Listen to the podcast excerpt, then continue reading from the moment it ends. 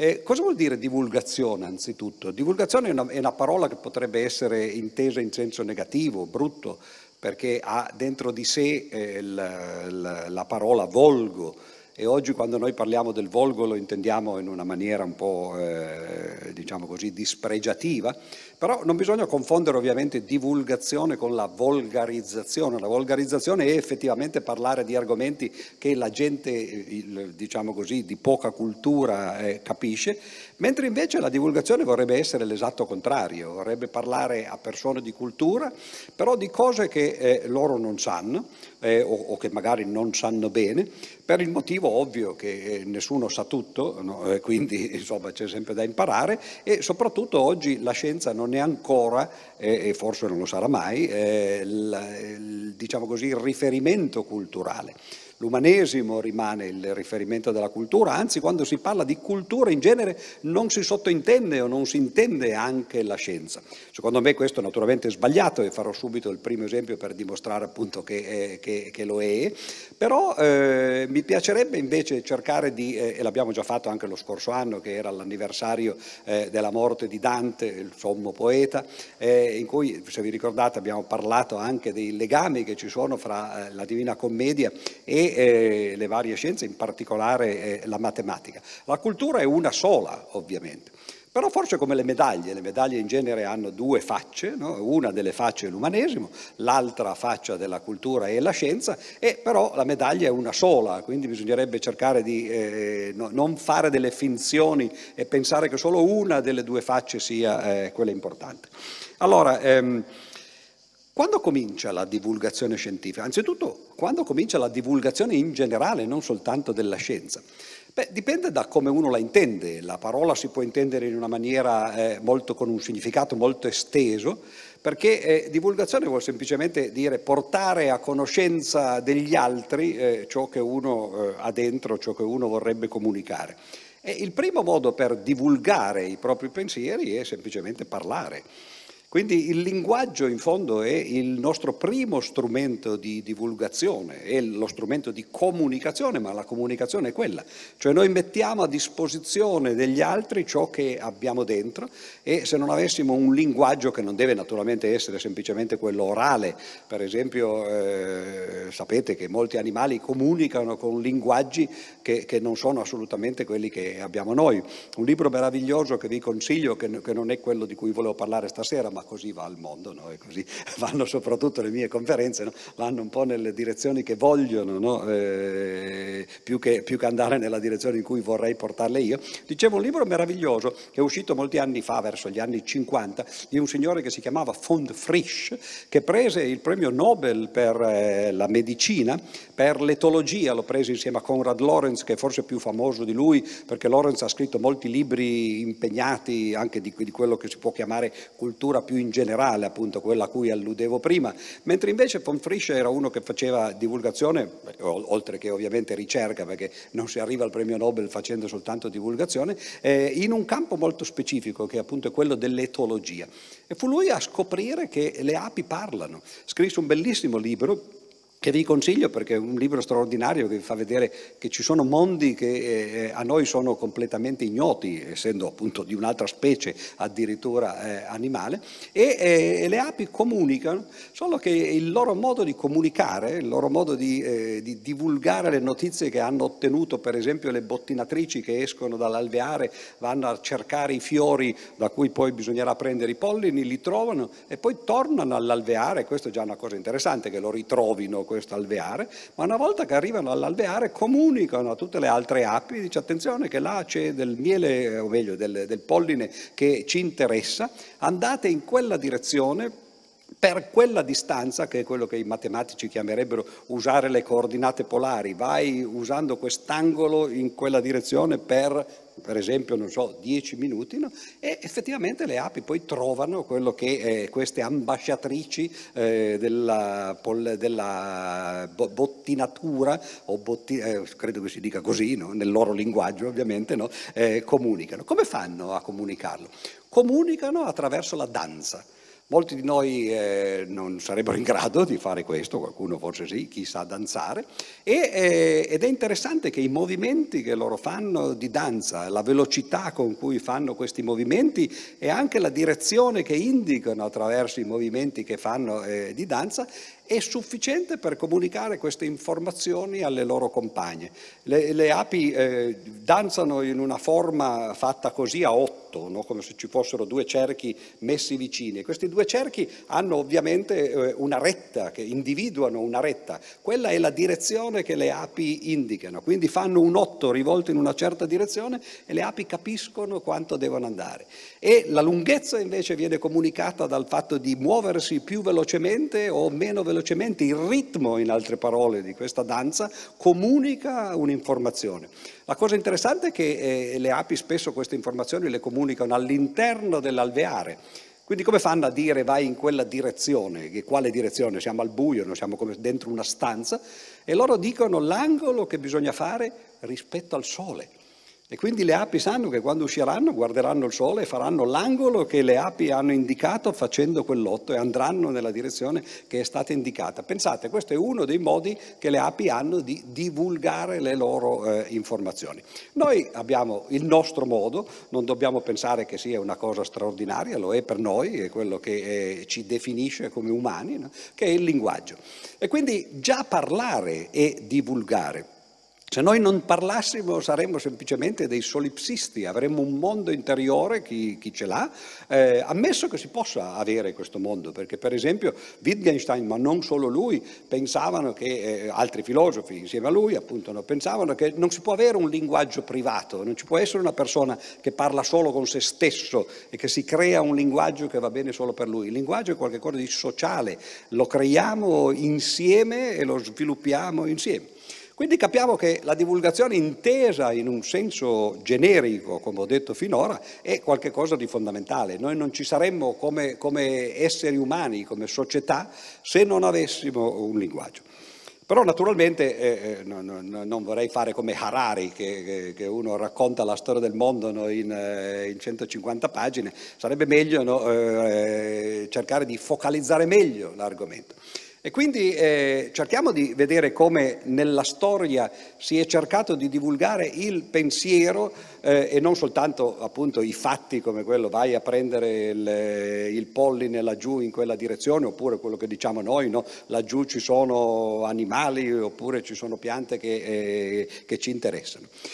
Credo che il primo esempio che ci sia eh, venuto di eh, divulgazione è molto lontano, naturalmente ce ne saranno stati altri, ma se non ci sono testimonianze storiche, cioè se non c'è rimasto qualcosa di scritto, e questo è il passaggio successivo, non soltanto parlare, ma anche scrivere mantenere quello che è stato detto eh, sulla carta o sulla pietra o su qualche mezzo che ci permetta di preservarlo, non possiamo saperlo. Comunque sappiamo che almeno 2500 anni fa, in in quella che era la Magna Grecia, in particolare in Calabria, a, a Crotone, c'era una confraternita di eh, signori, una setta la potremmo chiamare così, una scuola filosofica, era una delle più famose scuole dell'antichità e ancora oggi tutti conoscono il nome del caposcuola, che era Pitagora. Tutti hanno sentito parlare del teorema di Pitagora, anzi non so se col permesso degli organizzatori possiamo alzarci in piedi e cantarlo tutto insieme, no? eh, perché no? in, un triangolo rettangolo la somma dei quadrati costruiti sui cateti è uguale al quadrato costruito sull'ipotenusa.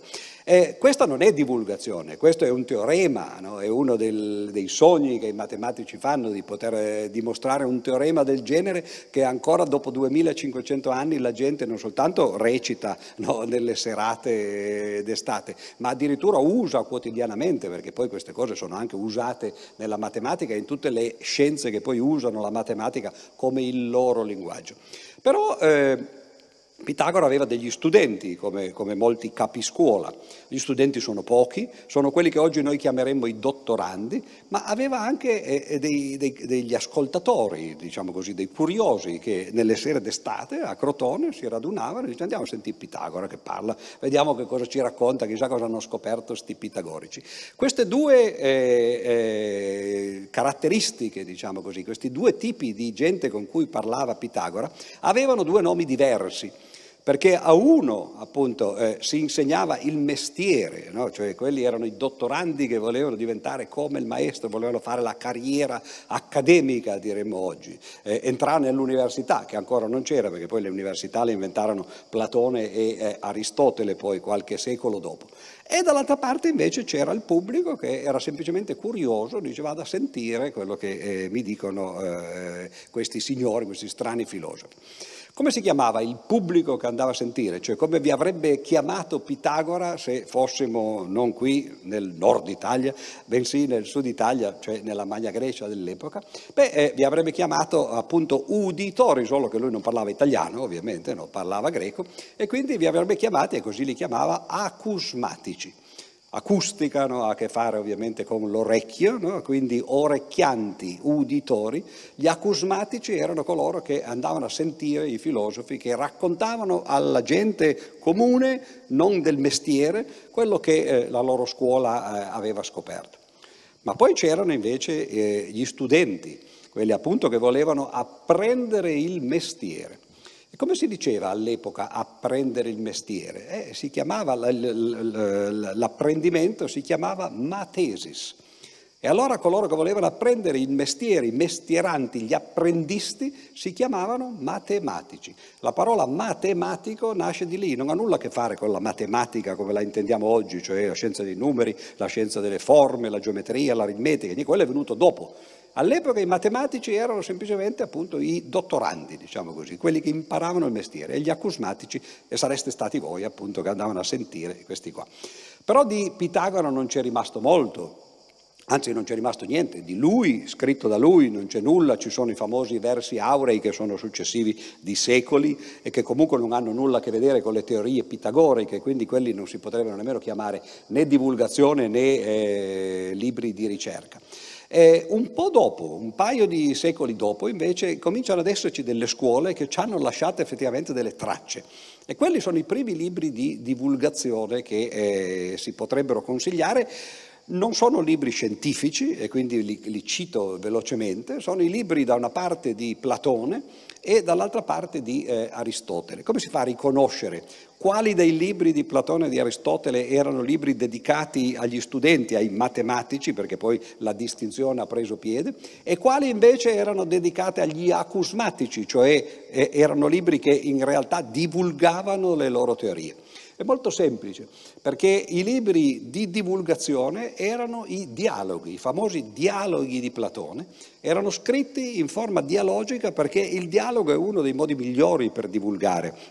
Il modo migliore sarebbe di farli i dialoghi, di prendersi una persona dice eh, parlami di quello che stai facendo, raccontami le tue ricerche, questo lo si fa normalmente negli ambienti scientifici, ma dovunque quando si incontrano, eh, io per esempio mi diverto molto quando vado a fare conferenze nei festival o in occasioni come queste, infatti oggi sarei venuto no, eh, in anticipo a sentire Belpoliti, perché uno incontra qualcuno che fa cose diverse dalle sue, poi ci si mette a cena con 3, 4, 5 persone e si dimmi quello che hai fatto, quello che hai trovato, eccetera eccetera. No? Questa è la divulgazione più eh, a, a tu per tu, diciamo così. E si fa in forma dialogica. Perché? Perché ovviamente quando uno parla, come sto facendo io, e, e quello sta pontificando, è vero che poi se uno eh, va con lo zoppo impara a zoppicare, no? però eh, pontificare non è mai una bella cosa, no? uno apre la finestra, parlano, tutti stanno sotto no? a sentire, eccetera. Se uno veramente vuol farsi capire, deve cominciare a cercare di spiegarsi e l'altro magari non capisce, allora lo ferma, gli dice aspetta, non ho capito, dimmi questo meglio, questo forse l'ho capito, ma ripetimelo e così via. Il dialogo, che è questo continuo andirivieni di domande e risposte da una parte e dall'altra, è il modo migliore per fare divulgazione e da una parte e dall'altra, cioè da chi la fa e da chi invece la riceve. E i dialoghi platonici da questo punto di vista sono abbastanza esemplari.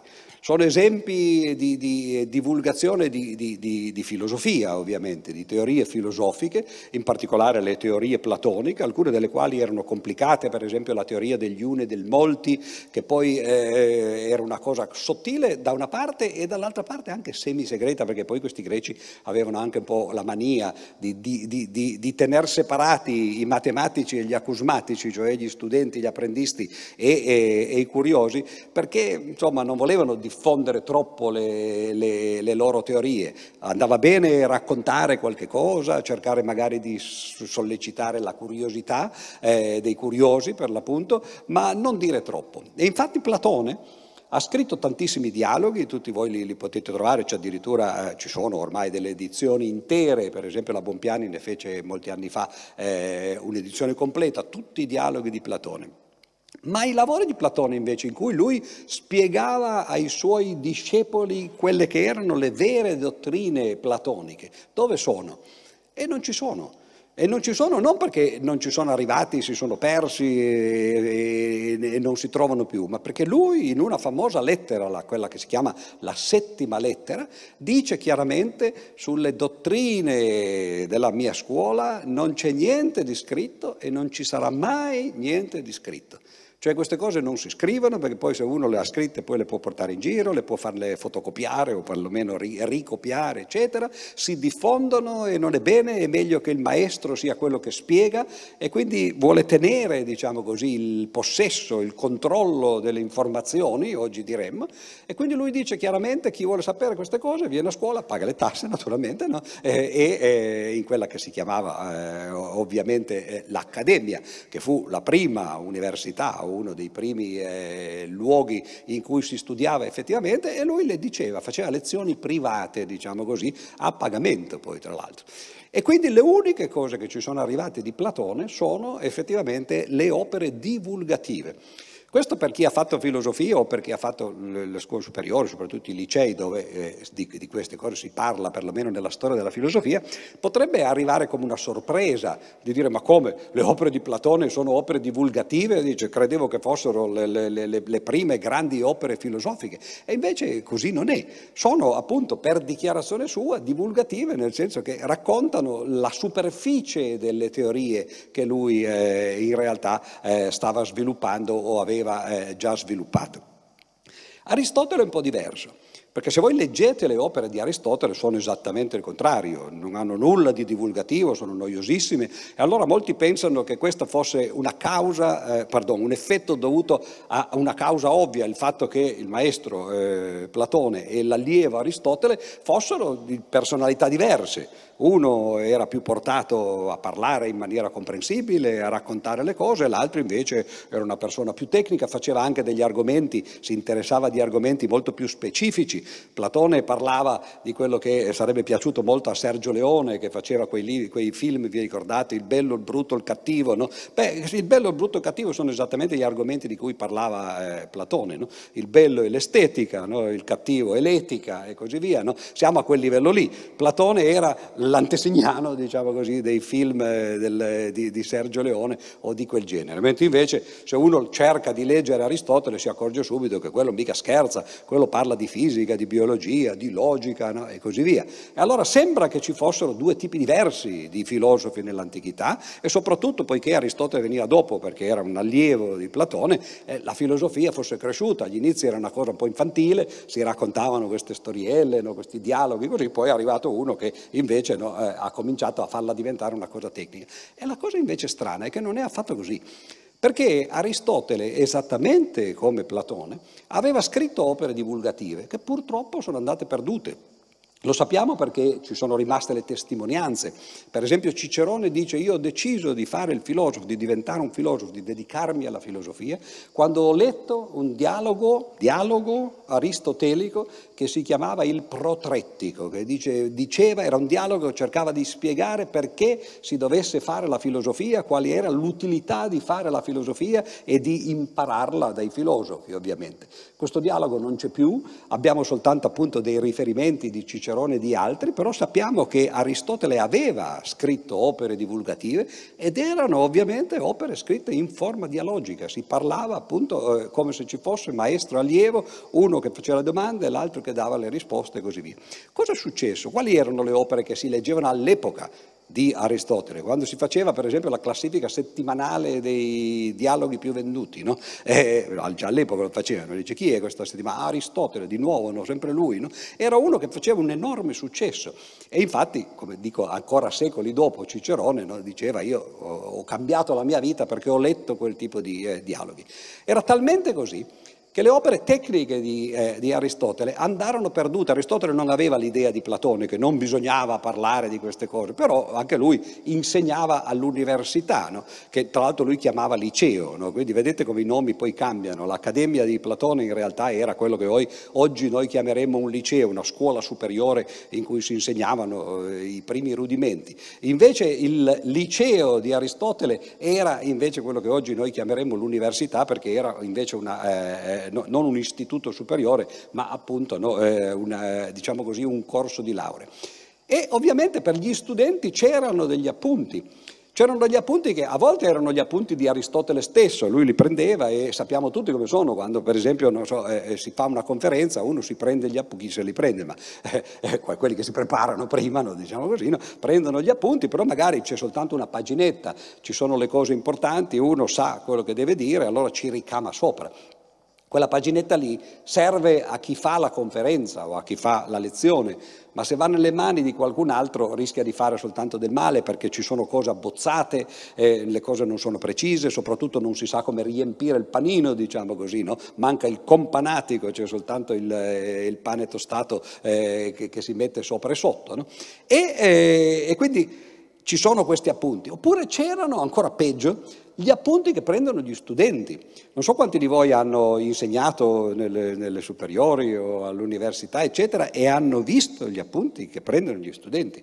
E a volte uno si mette le mani nei capelli. Io quando insegnavo mi ricordo che ogni tanto arrivava qualcuno e diceva, l'ha detto lei? Dico, cosa ho detto? E mi facevano vedere quello che loro pensavano che io avessi detto e che invece poi però avevano scritto. No? Apriti cielo, no? non avrei mai pubblicato cose di questo genere. Purtroppo queste cose qui appunto esistevano, ma erano andate perdute. Quindi Platone e Aristotele avevano, diciamo così, la verginità salva, no? l'onore preservato e tutti leggevano queste grandi opere. Ma ad un certo punto, eh, secoli dopo, arrivarono i romani, arrivò Silla in particolare, che scoprì eh, in una grotta un grande otre dentro il quale, dentro questo otre, c'erano eh, gli appunti delle lezioni di Aristotele, gli appunti appunto in parte suoi, eh, le tracce delle lezioni e dall'altra parte gli appunti presi dagli studenti eh, alle lezioni di Aristotele. Silla fu felice perché era come scoprire degli inediti, che ne so, di Hemingway no? o, di, o, di, qualche grande scrittore che è morto, gli, gli, gli editori non sognano altro che quello, no? che poi non ci pensano che se, se, uno è morto e non ha pubblicato quelle cose lì, forse perché voleva tenersene nel, nel cassetto, no? Eh, no, non è che uno deve pubblicarle soltanto perché la trovate, anzi bisognerebbe rispettare eh, la memoria. Certo se uno non vuole farle pubblicare dovrebbe farle scomparire, se non l'ha fatto pure colpa sua. Sapete tutti che le opere di Kafka per esempio, esempio. Noi le leggiamo e le consideriamo dei capolavori, ma Kafka aveva chiesto al suo, eh, il, al suo esecutore testamentario, Max Brod, dice, mentre stava morendo, dice per favore brucia quelle robe che ho scritto che fanno veramente schifo. No? E, e, e, lui promise, disse sì, stai tranquillo, muori in pace, che io quando poi appena eh, ha ispirato no, vado di là e butto tutto nel fuoco. Poi però eh, aveva tutti questi manoscritti e dice proprio buttare il castello, no, il, eh, il processo, tutte queste cose, le ha tenute, le ha pubblicate e oggi noi ci esaltiamo per queste cose. Beh, con Aristotele è successo esattamente queste cose, cioè quell'otre, quel eh, ripostiglio dove si sono trovate le opere tecniche di Aristotele è, stata, è diventata una fucina di, di, di cose che sono state ricopiate, stampate, eccetera, e sono quelle che oggi si studiano a scuola, all'università.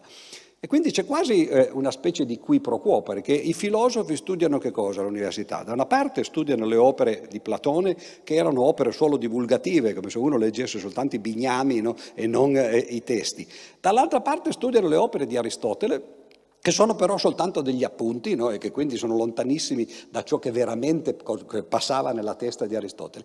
Le opere invece di Aristotele divulgative nel frattempo sono state perdute, quindi quelle che leggevano gli antichi come Cicerone eccetera non ci sono più, ci sono rimaste quelle che sarebbe meglio non leggere e infatti se uno oggi legge le opere di Aristotele si mette le mani nei capelli esattamente come si sarebbe messo Aristotele se avesse visto no? eh, gli appunti dei suoi studenti. Quindi queste non sono le cose che voi dovreste dovreste leggere se non avete studiato filosofia e forse non avreste dovuto studiare filosofia se vi fanno studiare queste cose qua. Quelle di Platone invece sì perché sono le prime opere divulgative, però non sono parte di quello che vogliamo discutere questa sera perché Platone fa molto poco di scienza, Aristotele ne faceva molto di più, perché ho citato prima per esempio la fisica, faceva astronomia, c'è un trattato sul cielo, faceva logica, il famoso organon che sono sei, sei testi di, eh, di, di, di, logica e sono l'inizio di quello che poi diventerà in seguito la grande logica e addirittura la logica matematica in seguito. No? Però eh, quindi quegli, quegli eh, argomenti lì di Aristotele sono importanti, ma quelli di Platone appunto sono eh, un po' così. Ogni tanto però Platone eh, aveva il gusto di metterci degli aneddoti di tipo matematico. Citato prima per esempio il eh, teorema di Pitagora, non a caso eh, si parla di quel teorema in un dialogo famoso di Platone che si chiama il Menone in cui beh, Platone aveva delle stranissime idee, Platone, eh, oggi cioè, fa, eh, sembrerebbe un New Age come li si chiama oggi, no? eh, di questi strani gruppi ameri- eh, americani, no? un po' così, che, che, che, che, si fumano le canne no? e, e, pensano che, il mondo reale sia quello che, si vede eh, tra i fumi, così. Aristotele, pardon, Platone aveva questa idea qua, che il mondo reale dove noi viviamo non, cioè, praticamente non esiste, è solo una proiezione, il vero mondo è l'iperuranio che sta lassù, ma eh, ogni tanto eh, aveva idee ancora più strane. Per esempio eh, diceva, voi venite a lezione, no? però eh, voi credete di imparare. E questo tra l'altro era anche controproducente dirlo, no? perché eh, eh, adesso vedrete no, da quello che vi dico che, che lui diceva, la, la, la, cosa ha poco senso, dice voi non si impara durante la vita. Non si impara non perché siamo duri di comprendogno e non riusciamo a imparare, no, perché tutto quello che noi crediamo di imparare in realtà lo sapevamo già e ci basta soltanto ricordarlo. E allora eh, c'è questa teoria che lui chiamava dell'anamnesi, l'apprendimento sarebbe semplicemente portare alla luce, diciamo così, togliere la polvere dalle memorie che noi avevamo dalle vite precedenti, vedete che è un po' il New Age, no? che credeva che noi fossimo vissuti già prima, arriviamo in questo mondo con tutte le conoscenze che avevamo nelle vite precedenti, ma ovviamente agli inizi ce le siamo dimenticate e quello che noi crediamo essere la nostra maturazione, il nostro apprendimento è soltanto ricordare le cose che già sapevamo. E come fa a cercare di dimostrare questa sua affermazione? Ah, sta parlando appunto con uno dei personaggi del dialogo, eh, non è lui che parla, è il suo maestro Socrate, no, che non ha lasciato niente di scritto, quindi eh, Platone gli fa dire quello che gli pare piace, no, perché naturalmente non ci sono testimonianze, e Socrate parla con uno e gli sta dicendo quello che vi ho appena detto, no, cioè in realtà la conoscenza è soltanto ricordo.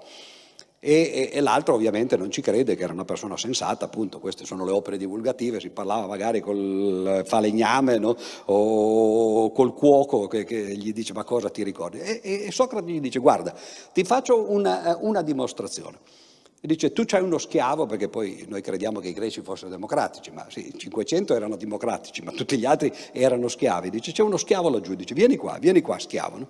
Allora fa arrivare lo schiavo sul palco, potrei fare, ci sono degli schiavi questa sera, no? O, delle, o, le signore che, fanno, che aiutano nel, eh, nell'organizzazione. No? Vuoi venire tu che sei fresca di matrimonio? No? Facciamo finta che sei venuta. Eh, viene lo schiavo no? e, e, Socrate chiede allo schiavo, eh, secondo te eh, come si fa a, rod- raddoppiare un quadrato? Cioè tu hai, ti do un quadrato, tu mi devi costruire un quadrato di area doppia.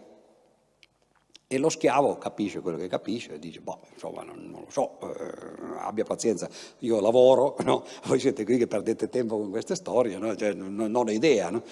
E Socrate gli dice, dai, dai, mentre faceva così, cosa vi faccio vedere, dice, dai, dai, dice, come fai? Eh, e lui dice, voglio raddoppiare l'area, raddoppio il lato. E lui dice, Dice, ma come ti permetti? Dice, prova a vedere, che cosa succede se tu raddoppi il lato di un quadrato? Se c'è un quadrato di lato 1, qual è l'area di un quadrato di lato 1? 1 per 1, no? quindi è un'area unitaria. Se io raddoppio il lato, allora diventa 2 per 2 e, e il quadrato col lato raddoppiato ha area 4, che non è due volte, è 4 volte. E lo schiavo dice ancora meglio, no, ti ho detto di fare 2, non 4, non è che volevo eh, eh, fare semplicemente un quadrato più grande.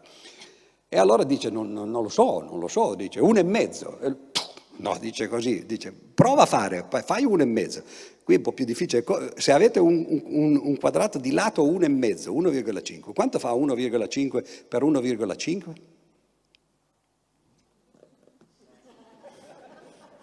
Stiamo facendo acusmatica, eh, no? non pagate le tasse di iscrizione, no? quindi no così. Non sapete quanto fa 1 per 15 per 15 quanto fa? Ma non sapete le cose più, più ovvie proprio, no? l'ho persino insegnato a Lundini, adesso ve lo spiego questa sera. No? Eh, se voi avete un numero che finisce per 5, no?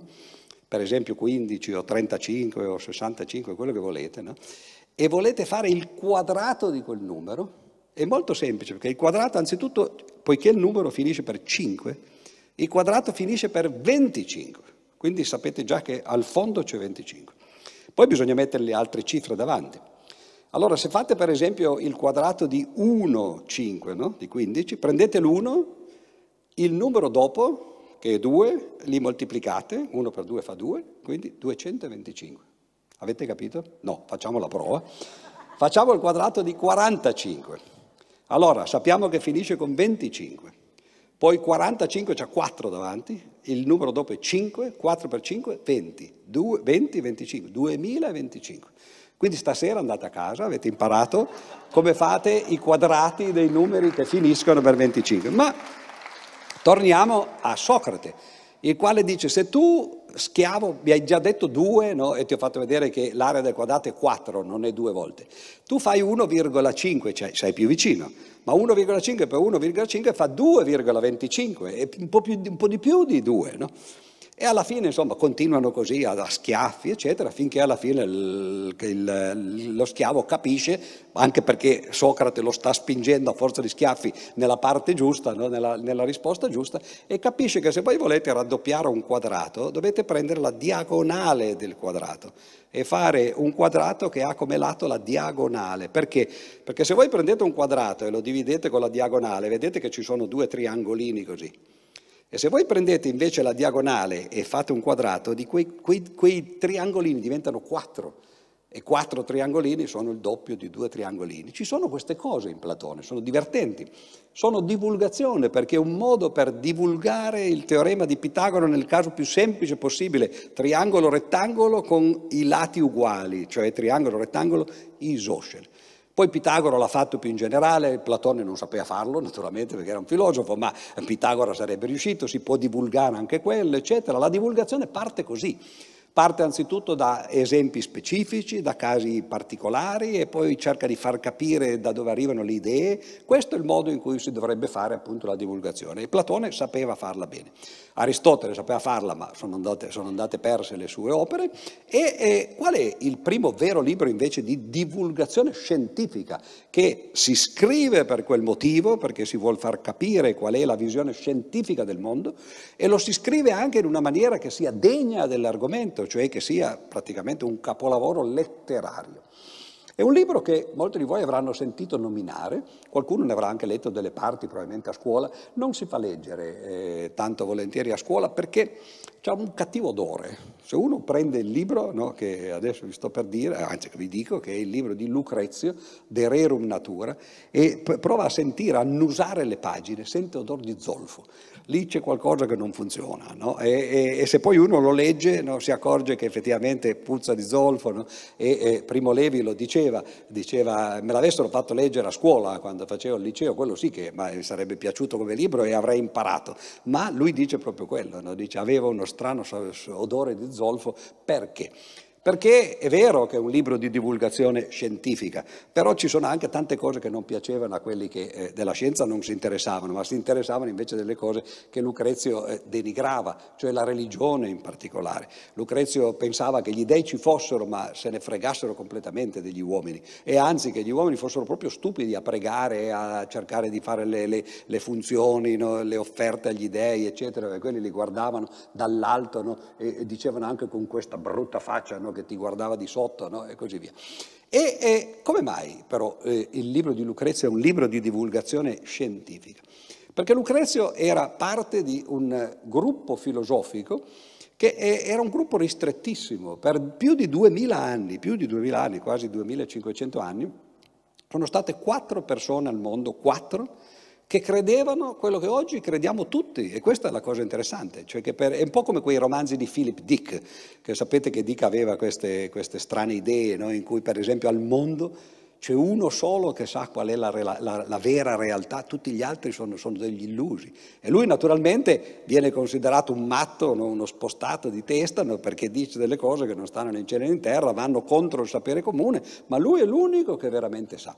Poi Dick faceva anche il contrario, e questo forse lo conoscete perché è diventato un film che si chiama Truman Show, in cui c'è uno che non sa e tutti gli altri sanno, tutti cospirano contro di lui e lui fa, fa, questa vita senza sapere che poi invece in realtà non è una vita che tutti trasmettono in televisione e guardano al di fuori di quella bolla in cui lui vive, no? eh, la sua vita no? e così via.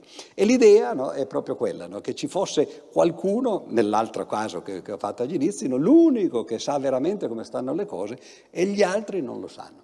Chi era l'unico agli inizi che sapeva come stanno le cose e che oggi noi tutti eh, consideriamo il nostro padre, diciamo così, eh, eh, scientifico? Era Democrito. Anzi, in realtà Democrito era già il secondo, perché era l'allievo di uno che si chiamava Leucippo, e Leucippo è meno noto perché eh, eh, ci sono arrivati pochi frammenti di lui, mentre di Democrito ci è arrivato un po' di più, ma questi erano due comunque, no? Leucippo e Democrito, che pensavano che il mondo fosse fatto di mattoni o meglio, le case fossero fatte di mattoni.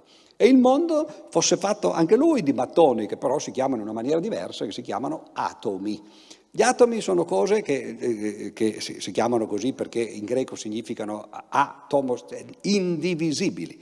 Cioè uno prende una casa e incomincia a, a smantellare il muro, no? si accorge che vengono giù dei pezzi no? di, di, calcinacci, eccetera, poi continua finché alla fine arriva ai mattoni. Ecco, nel mondo se uno fa la stessa cosa e comincia a sgretolare il mondo e a cercare di arrivare al punto in cui le, le, le cose non si sgretolano più, perlomeno nella visione dei greci, arriva a quelli che loro chiamavano gli atomi. E Leucipio e Democrito, visto verso il 400 prima della nostra era, quindi 2400 anni fa, avevano quest'idea del mondo. Dopo di loro, un paio di secoli dopo, arrivò eh, un signore che si chiamava Epicuro. Epicuro oggi tra l'altro ha una cattivissima fama e dovrebbe averla ottima, cioè ha una cattiva fama per i motivi sbagliati, ma quei motivi sbagliati sarebbero ottimi motivi per dargli una, una ottima fama. Perché noi identifichiamo l'epicureismo con questi, dice, ah, tu sei un epicureo, che vuol dire ti piace sederti a tavola, mangiare e bere, cosa c'è di male a mangiare e bere? Cioè, noi prima, peraltro, prima di venire qui, siamo stati nella mensa dove c'erano le suore no? e, e l'abate dove ci hanno offerto a mangiare e bere, no? e, e, ed era un'ottima cosa, no? non, perché dovremmo criticare qualcuno che... Ma in realtà gli epicurei non erano affatto quello che vengono presentati. Li si presenta così perché avevano questa strana idea del mondo basato sugli atomi, ed Epicuro era un seguace appunto di Democrito, che venivano considerati come delle, persone che bisognava ostracizzare. Questi tre, allora Leucippo, Democrito e poi eh, Epicuro, avevano comunque questa, questa, prima idea. Qual era il problema che presentava questa idea? È che se ci sono gli atomi, vici, quando ci sono due atomi vicini, tra loro non c'è niente. E questo vuol dire che ci deve essere il niente o il vuoto, no? e questo apriti cielo per tutti i filosofi dell'antichità, il niente il vuoto erano cose impossibili, la natura aborrisce il vuoto, questo era uno dei grandi motti dell'antichità, no? quindi si pensava che se ci fossero gli atomi ci dovrebbe essere il vuoto, ma il vuoto ovviamente non c'è, dunque non ci sono gli atomi, allora di cosa parlano questi? Però Duemila anni fa, verso, nell'ultimo secolo, negli ultimi 50 anni prima dell'inizio della nostra era, eh, arriva questo poeta, questo poeta che si chiama Lucrezio, di cui non sappiamo niente, se non cosa non secondaria, che ha scritto un poeta, un poema, pardon, che è appunto il De Rerum Natura, un poema che è scritto meravigliosamente in latino e quindi i poeti latini dell'epoca, ma anche coloro che studiano il latino oggi, considerano quello come un grande poema. Ma il problema è che i poemi eh, eh, sono spesso interessanti non soltanto per come suonano i versi di questi poemi, ma anche per quello che dicono. E la visione di Lucrezio è la visione di Epicuro, infatti per lui Epicuro era il punto di riferimento, ci sono degli inni ad Epicuro così belli che quando poi la Chiesa arrivò, perché prima della nostra era vuol dire quello, cristianesimo, potrei dire prima di Cristo, mi dà un po' fastidio dirlo, no? quindi continuo a fare questa locuzione prima della nostra era, no? ma quando arriva il cristianesimo l'idea che ci possa essere un poeta e un poema che sono contrari alla religione, contrari agli dei, eccetera, gli dà molto fastidio. E allora agli inizi dicono questo poema, insomma, bisogna riscriverlo. Però è scritto talmente bene che non si può riscrivere meglio. Allora noi lo prendiamo, solo che gli inni che ci sono lì dentro, agli inizi per esempio, il poema inizia con un grandioso inna Venere, e non mica si può continuare a parlare di Venere no, durante il cristianesimo. Allora che cosa si fa? Si cancella il nome di Venere e si mette Maria no? o Madonna. No? E allora l'inno a Venere di Lucrezio divenne un inno alla Madonna. Poi si parla di Epicuro, l'inno a Epicuro, dice l'uomo che, che, che eh, onorò con eh, i suoi pensieri il genere umano. Dice questo chi è? Dice via Epicuro, Gesù e così via. E quindi agli inizi gli inni di, di Lucrezio erano così belli che la Chiesa non voleva perderli, semplicemente gli diceva vabbè non, non, non sono fatti per Venere e per Epicuro, li, li, li, facciamo come inni per la Madonna e per Gesù. Poi però non andava bene perché c'era pur sempre qualcosa che non funzionava, è quello che dicevo prima, il sapore, l'odore di zolfo. Allora ad un certo punto la Chiesa dice basta, questo libro non sa da leggere, no? non c'era ancora arrivato il Santo Uffizio, naturalmente che arriverà molto dopo, eccetera, no? i prefetti della congregazione per la dottrina della fede no? e così via. Però una volta era facile se uno voleva cancellare un, eh, un libro, come si faceva? Oggi si direbbe non stampi più copie oppure non, eh, non, lo fai vedere in libreria, eccetera. All'epoca bastava dire non lo si trascrive, i libri bisognava ri, ricopiarli a mano, no? si trascrivevano a mano. Dice non fate più copie di questo libro, e tanto le altre sono deperibili, prima o poi scompaiono, e infatti ad un certo punto, nei primi secoli del, della nostra era, do, dopo Cristo, eh, il libro di Lucrezio scompare. Si sa che c'è stato perché Cicerone, il solito Cicerone, ne parla, anzi lui, è proprio lui il, più, il, più, vicino a Lucrezio perché scrive, credo, al fratello in una lettera e dice c'è un libro meraviglioso di Lucrezio che, che bisogna leggere assolutamente perché è un capolavoro, no? ma è l'unico che parla de, di Lucrezio, è l'unico che sembra averlo conosciuto.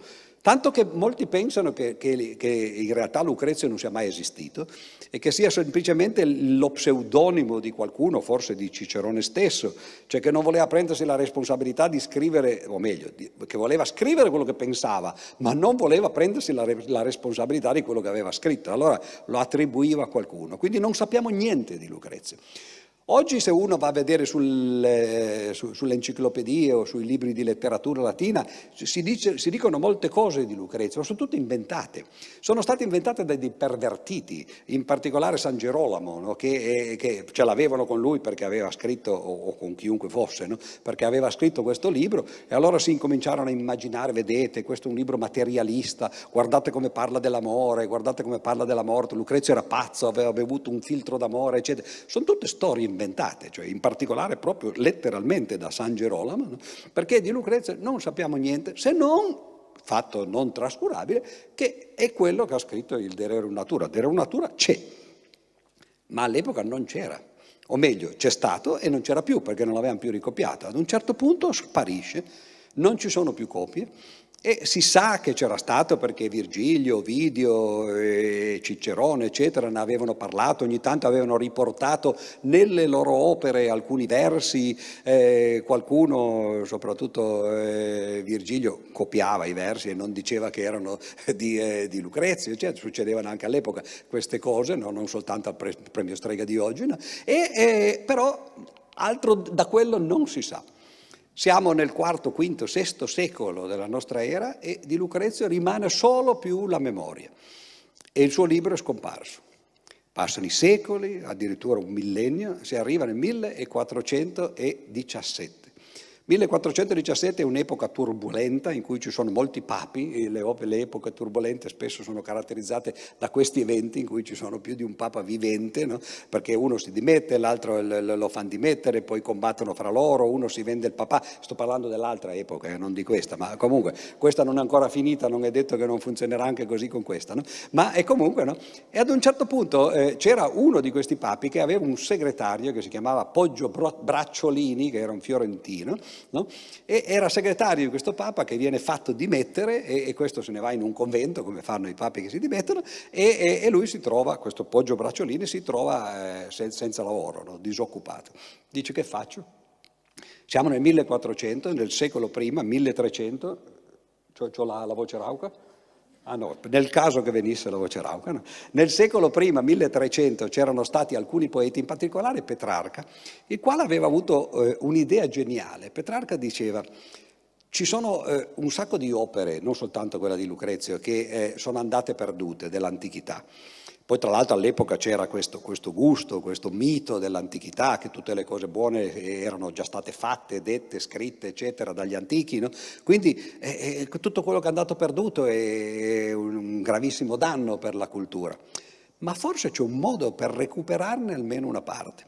Perché una delle cose che il cristianesimo aveva fatto la vedete qua, no? erano eh, le abbazie, i conventi, c'erano all'epoca, adesso qui ci sono le suore che eh, eh, abbiamo visto questa sera, ma non credo che, fac- che facciano più quello che facevano eh, i, i, frati di una volta, cioè eh, una vita di, eh, di preghiere e di studi e in parte studi significava ricopiare le cose che ti erano capitate sotto mano.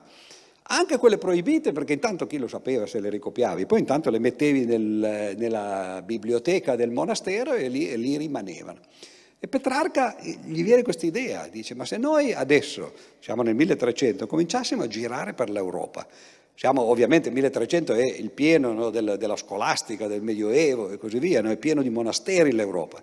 Dice se noi andassimo in questi monasteri e andassimo noi, cioè lui e altri come lui, a curiosare nelle biblioteche, va a finire che troviamo delle cose interessanti. E infatti lui comincia. E nel secolo dopo Poggio Bracciolini, che arriva dietro questa tradizione, dice esattamente le stesse cose, dice ma io vado, solo che qui intorno a me, in Italia, in Francia, ormai ci sono già andati tutti, no? io vado nel nord Europa. Va su in Germania, non si sa bene dove, perché poi non ha lasciato scritto dove l'ha trovato, ma va in un convento e rovistando nel, nel, nelle scartoffie impolverite, impolverate di, eh, di questo convento, ti trova un'edizione completa del De Rerum Natura. Lo prende e dice, Madonna, sono millenni che se ne parla, no? eh, tutti avrebbero voluto vederlo, ce l'ho. E me lo porto in Italia. Arriva in Italia e lo dice a un amico, gli dice, sai che ho trovato il Dererum Natura. Quello gli dice, eh, ce n'è una coppia sola al mondo. Pensate che, che mondi no? che erano quelli. No? L'amico gli dice, me lo fai leggere? E lui glielo fa leggere, glielo dà e ci sono le lettere di questo Poggio Bracciolini che cinque anni dopo dice l'hai finito sto Lucrezio, no? che insomma dice magari ne facciamo un'altra coppia, ce ne sono due no? e, e, me lo restituisci. No? Cioè, poi ridete, ma cioè, il mondo era diverso da, da, oggi noi con il nostro telefonino, vuoi Lucrezio, tac, te lo mandano e, e, e l'hai già bella che hai ricevuto. Così erano. E alla fine però eh, il libro incomincia, si copiano, poi tra l'altro una volta ci sono due coppie poi se ne possono fare quattro, poi 8, poi 16, poi 32. Voi sapete che questo è un procedimento che eh, vi hanno spiegato spesso anche nei telegiornali, si chiama crescita esponenziale ed è una crescita eh, che è difficile da capire. Eh, ma il modo più semplice che, che, che, si può fare per farla capire è quello che si fa. Di solito voi prendete un foglio di carta e lo piegate in due, no? quello avete fatto due, poi lo piegate di nuovo in due e avete fatto quattro, poi lo piegate in due, fa otto, sedici, eccetera. Piegatelo 50 volte. Provate. Avete un foglio di carta? E la cosa interessante è che se voi lo piegate 50, un foglio di carta, eh, ammesso che riusciate, perché poi naturalmente ci sono le leggi fisiche che dopo un po' dicono questo non si piega più, no, eccetera, ma voi potreste tagliarlo e metterlo in così, se lo fate per 50 volte questo fatto di raddoppiare o di, di, di dimezzare il foglio, arrivate fin sulla Luna. Quindi è una cosa no, enorme ed è questo il motivo per cui la popolazione che quando cresce in maniera esponenziale diventa preoccupante, perché nel giro di poco tempo si raddoppia no, e quando continua a raddoppiarsi agli inizi non, non cambia molto, 2, 4, 8, sono piccoli, ma quando arriva a 4 miliardi, 8 miliardi, 16 miliardi e, e qui le cose finiscono male. No? E allora le coppie incominciano per l'appunto a girare e la fortuna vuole che siamo agli inizi del 400, Lucrezia arriva nel momento in cui c'è il Rinascimento. Il Rinascimento è anche quello, è l'idea di dire adesso va bene, abbiamo avuto mille anni e più di cristianesimo, magari basta, cominciamo a riguardare eh, in avanti, ma magari se vogliamo guardare indietro prima Andiamo a vedere i classici. E allora l'idea che ci sia un classico come Lucrezio in circolazione eccita tutti gli animi. Tutti voi conoscete per esempio la Venere di Botticelli e la Primavera di Botticelli. Da dove arrivano la Venere di Botticelli e la Primavera di Botticelli? La Venere arriva dalle prime righe di Lucrezio, che incomincia così, Ene adum genetrix ominom divomque volumma, Alba Venus era lei, no? la Alma Venere, no? che, che, che in realtà era l'immagine della natura. E Botticelli dice, ah che bello, perché poi i pittori fanno così, leggo due righe di un libro, dice, faccio una, una, un bel disegno, no? e fa l'immagine della nascita di Venere. Poi va avanti, lo legge tutto, ad un certo punto negli ultimi libri, quando Lucrezio parla, adesso vi dirò brevemente di che cosa parla, eh, abbiamo fino a mezzanotte, no, tu mi hai dato, quindi sto parlando del primo libro di divulgazione, e eh, no, la, la, Mariangela mi ha detto che posso parlare fino a quando c'è qualcuno che sta a sentire. Quindi voi sapete che eh, potete fare, voi sapete quella, eh, che, che Haydn, il compositore Haydn, eh, che era un compositore di corte, no? lui viveva ovviamente in un tempo molto diverso da quelli di cui stiamo parlando adesso, no? era al, al, servizio del margravio no? e, e, ovviamente aveva lo stipendio e questo margravio d'estate andava eh, in campagna e, e, andava in queste ville, stava con i suoi amici e questi erano musicisti che dovevano suonare eh, per, per i potenti che li stipendiavano stipendiavano e in genere stavano un mese, due, poi tornavano in città, ma un anno eh, stavano un po' troppo. E alla fine eh, però non si può dire al datore di lavoro, senta, potremmo tornarcene a casa, cioè le famiglie, i figli, eccetera, no? il nostro letto no? e così via. Come glielo si dice? E allora Haydn scrisse una sinfonia e, e, all'epoca dovete immaginare non c'erano le luci elettriche, oggi stiamo parlando dell'antichità, no? Quindi, e avevano però tutti i loro leggii e c'erano le candele vicino ai leggii dove c'erano gli spartiti, questi guardavano con la luce della candela. E allora la, eh, cioè, lui scrisse questa sinfonia in cui c'erano tutti naturalmente i violini con tutte le le, le, gli strumenti e eh, nell'ultimo eh, movimento della sinfonia, alla fine, eh, l'ultima fila dei violini suona il suo pezzo, poi finisce, tutti soffiano sulla candela e, e, e gli altri continuano, poi la penultima fila, eccetera, finché alla fine rimane il primo violino da solo che fa questo lamento finale, soffia sulla candela, se ne va e Margravio capisce l'antifona no? e dice vabbè è ora di tornarsene a casa. Questo l'ho detto perché eh, dall'ultima fila piano piano vedo che già qualcuno si sta alzando andandosene, no? eh, potete andarvene quando io eh, vedo che rimangono soltanto più Mariangelo e gli altri organizzatori capisco e chiuderò la conferenza. Chiuso questo aneddoto su Haydn, modestamente paragonato no, per l'appunto al conferenziere di questa sera, che cosa succede? Succede appunto no, che il Rinascimento eh, incomincia no, ad usare questo libro. Perché? Come ispirazione anche, anche, artistica, come avevo detto, quelli sono soltanto due degli esempi che, eh, che si possono fare, del, eh, che ci sono nel libro di Lucrezio. Perché? Perché Lucrezio, a differenza di tutti quegli altri poeti compresi quelli che verranno dopo, perché l'altro anno ho, citato prima era il, l'anniversario di Dante, ma Dante che viene 1300, eh, 1300 più 50, quindi circa 1400 anni dopo Lucrezio, è molto più antico di lui. Lucrezio è molto più moderno, in altre parole, perché Dante che cosa ci fa? Una di queste storie che sembrano i romanzi di Dan Brown, angeli e demoni, dove va a fare il giro nell'inferno, nel purgatorio, nel paradiso, ci sono gli angeli, i demoni, no? le pene capitali, i peccati, no? cioè, è una cosa no? che oggi farebbe, se, se non fossimo, eh, diciamo così, con le fette di prosciutto su, sugli occhi, uno direbbe sì, sarà Dante, sarà scritto bene, però le cose che dice. Lucrezio non è così, è uno dei casi rari di un poeta che dice le cose sensate, talmente tanto che eh, quando ci fu un contemporaneo di Dante, per esempio, che si chiamava Cecco d'Ascoli, che è poco noto perché è finito male, Dante in fondo se n'è andato da Firenze e vissuto a spese di Can Grande della Scala no, finché ha potuto, no? ha scritto la Divina Commedia e oggi tutti lo osanniamo. No? A parte che i suoi contemporanei non tutti lo osannavano, l'altro anno credo di aver citato il fatto che Petrarca, che ho citato poco fa, quando leggeva Dante diceva Dante scrive per la gente d'osteria, perché per un poeta come come Petrarca, le cose che scriveva Dante, insomma, erano un po' no, dei fumetti, no, diciamo così. No?